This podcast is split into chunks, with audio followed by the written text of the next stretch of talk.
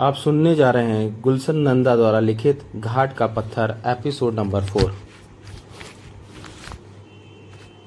रात्र का अंधकार दूर हुआ। प्रभात के प्रकाश ने उसका स्थान ले लिया। दीपक अब मैनेजर के पद पर काम कर रहा था। कुछ ही दिनों में उसने सारा भार संभाल लिया और सेठ साहब के बहुत से उत्तरदायित्वों का बोझ हल्का कर दिया। नित्य की भांति आज दीपक दफ्तर में बैठा काम कर रहा था। सेठ साहब टाइपिस्ट से कुछ चिट्ठियाँ लिखवा रहे थे। चिट्ठियाँ समाप्त होते ही उन्होंने फ़ाइल बंद कर दी और टाइपिस्ट दूसरे कमरे में चला गया। दीपक, जरा सामने का दरवाज़ा बंद कर दो, सेठ साहब ने अपनी एनक डिबिया में रखते हुए कहा। दीपक उठा और दरवाज़ा बंद कर दिया। देखो दीपक, तुमने जिस तेज़ी और खूबी से मेरा काम संभाला है, उसकी मुझे आशा न थी। मैं सोचता हूँ कि भविष्य में भी तुम इसी प्रकार मन लगाकर पूरे उत्तरदायित्व के साथ काम करते रहोगे। यह सब तो आपकी कृपा है कि आज मैं इस योग बन सका। मैंने निश्चय किया है कि भविष्य में तुम्हारा वेतन सौ रुपये और बढ़ा दिया जाए। अर्थात ढाई सौ के स्थान पर साढ़े तीन सौ। सेठ साहब मुस्कुराते हुए बोले, इसकी क्या ज़रूरत? जल्दी है। दीपक कुर्सी पर बैठते हुए बोला, आप जानते हैं, मुझे रुपए पैसे का तो इतना ख्याल नहीं, जितना ठीक है। बात काटते हुए सेठ साहब बोले, वह तो मैं समझता हूँ, परंतु यह तुम्हारा मूल्य है, पुरस्कार नहीं। यह तो आप ही अधिक जानते हैं, मेरा काम तो परिश्रम करना है। मैं अपने कारोबार में कुछ परिवर्तन करना चाहता हूँ। यदि तुम चाहो तो इसमें मेरी सहायता कर सकते हो। कहिए, सेवक किस योग्य है?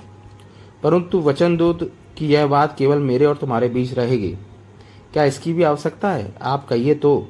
मेरी इच्छा है कि तुम्हारे नाम से खाता खुलवा दिया जाए, जो सौदे बाहर ही बाहर कर दिए जाए, उसमें जमा हो जाए। इससे बहुत लाभ होगा। कैसे? दीपक ने और समीप आते हुए पूछा, एक तो लंबे चौड़े हिसाब रखने की आवश्यकता न होगी, दूसरे इनकम टैक्स की बचत।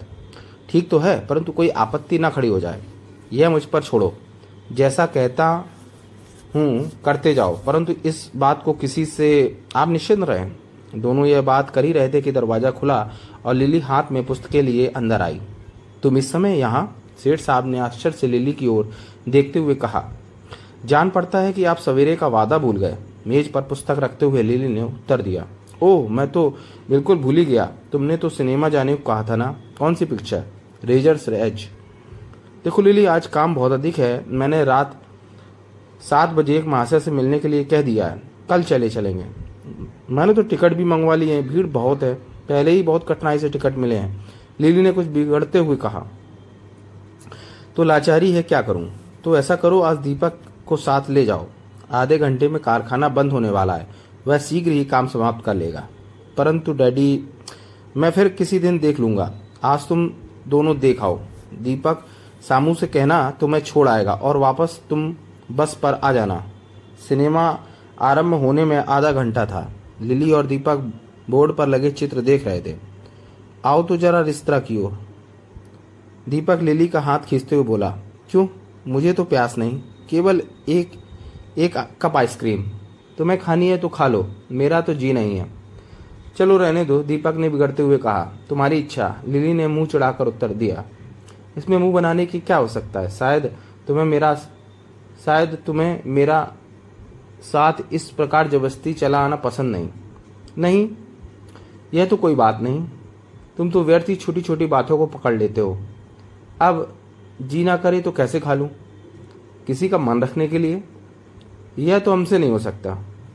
तुम किसी का दिल क्या रखोगे? सिनेमा के टिकट तक मंगवा ली और मुझे पूछना तो एक और रहा, बतलाया तक नहीं। तुम भी अजीब इंसान हो।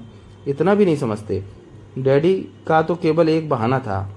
उनके पास सिनेमा के लिए अवकाश कहाँ? सोचा था कि उनके मना करने पर तुमसे प्रार्थना करूँगी। इसकी आवश्यकता ही न पड़ी। डैडी ने अपने आप ही तुम्हें भेज दिया। सच कह रही हो, लिली। तो मुझे इसमें झूठ बोलकर लेना ही क्या है? हेलो लिली, फैशनेबल कपड़े पहने एक युवक ने लिली के निकट आते हुए कहा, तुम तो कह रहे थे कि सीट बुक नहीं हो सकती? प्रबंध कर ही लिया है। ओह, लिली ने दीपक की ओर देखते हुए कहा, दीपक तीखी निगाहों से उन दोनों की ओर देख रहा था। लिली बोली, यह है मिस्टर दीपक, जिनके बारे में मैं बहुत बार आपसे बात करती हूँ, और यह है मिस्टर सागर, जो हमारे सामने वाली कोठी में रहते हैं।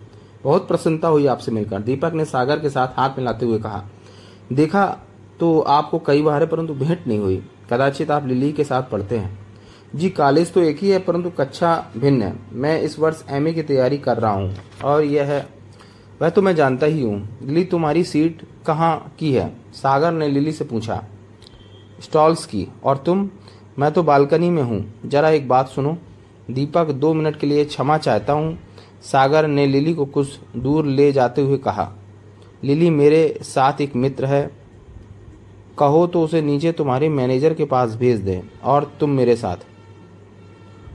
नहीं सागर, ऐसा नहीं हो सकता। तुम्हें, मुझे इस प्रकार बुलाना नहीं चाहिए था। लिली ने दीपक की ओर देखते हुए कहा, जो इस समय उन्हीं की ओर देख रहा था। दोनों वापस दीपक के पास आ गए। क्यों दीपक, वापसी कैसी होगी? कार तो डैडी को चाहिए थी, बस में चले जाएँगे। दीपक ने फीकी मुस्कुराहट होंठों पर लाकर कहा, वह सामने मेरी कार खड़ी है, वहाँ प्रतीक्षा करना। सब साथ ही चले चलेंगे। सागर ने कहा और लिली की ओर देखकर फिर बोला, आओ एक एक कप आइसक्रीम ही हो जाए। कोई आवश्यकता तो नहीं है। ऐसी ऐसी भी क्या बात है? सागर ने लिली का हाथ खींचकर उसे बाहर की ओर ले जाते हुए कहा। लिली दीपक की ओर देखकर मुस्कुराने लगी और बोली, चलो दीपक, तीनों ने बैठकर आइसक्रीम खाई। खेल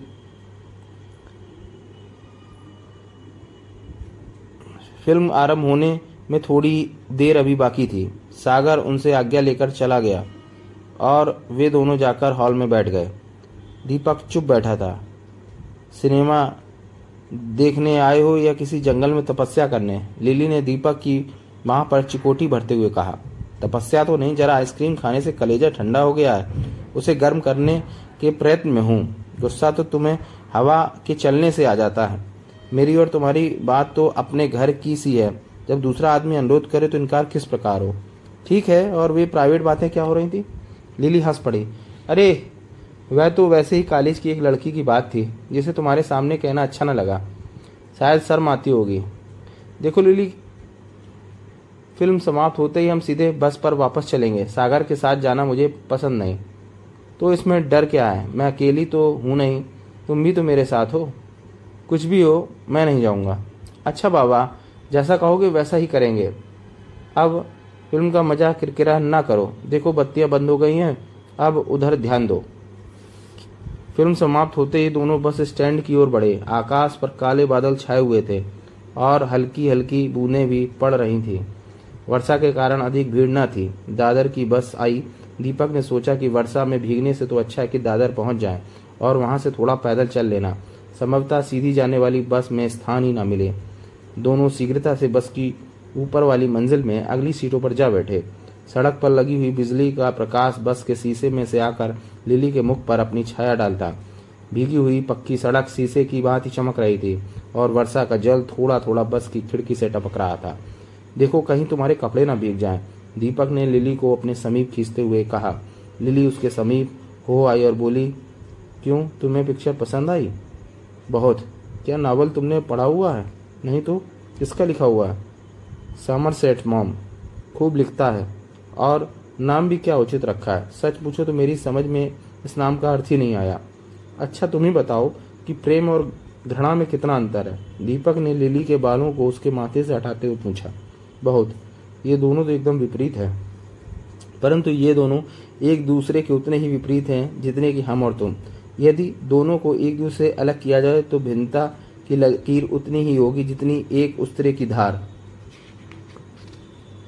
मैं तो यह नहीं मानती। मान लो कि तुम मुझे या तुम्हें, मैं तन मन से प्यार करती हूँ, आदर करती हूँ, क्या अकस्मात तुम्हें मुझसे इतनी घृणा हो सकती है कि तुम अपने प्यार की ही हत्या कर दो? मुझे इस प्रकार की बातों का कोई विशेष अनुभव तो नहीं, परंतु मनुष्य का मन बदलते क्या देर लगती है? बातों ही बातों में बस दादर पहुँच गई। एक बार फिर ज़ोर से बादलों की गड़गड़ाहट का शब्द सुनाई पड़ा और साथ ही लिली दीपक के एकदम समीप हो गई। दीपक ने उसे अपने बाहुपास में समेट लिया और होंठ उसके जलते हुए होंठों पर रख दिए। दूर कहीं बिजली पड़ी, हवा के तेज झोंके मस्ती से पानी बिखेर रहे थे। वर्षा कुछ थमी, अब हल्की हल्की बौछार पड़ रही थी। दोनों धीरे धीरे चुपचाप सड़क पर आ गए। दोनों के कपड़ों से अब भी पानी बह रहा था। मैंने तो सामू को कार लेकर भेजा था कि बारिश में भीग न जाओ, परंतु तुम उसे मिल न सके। दोनों को देखकर सेठ साहब बोले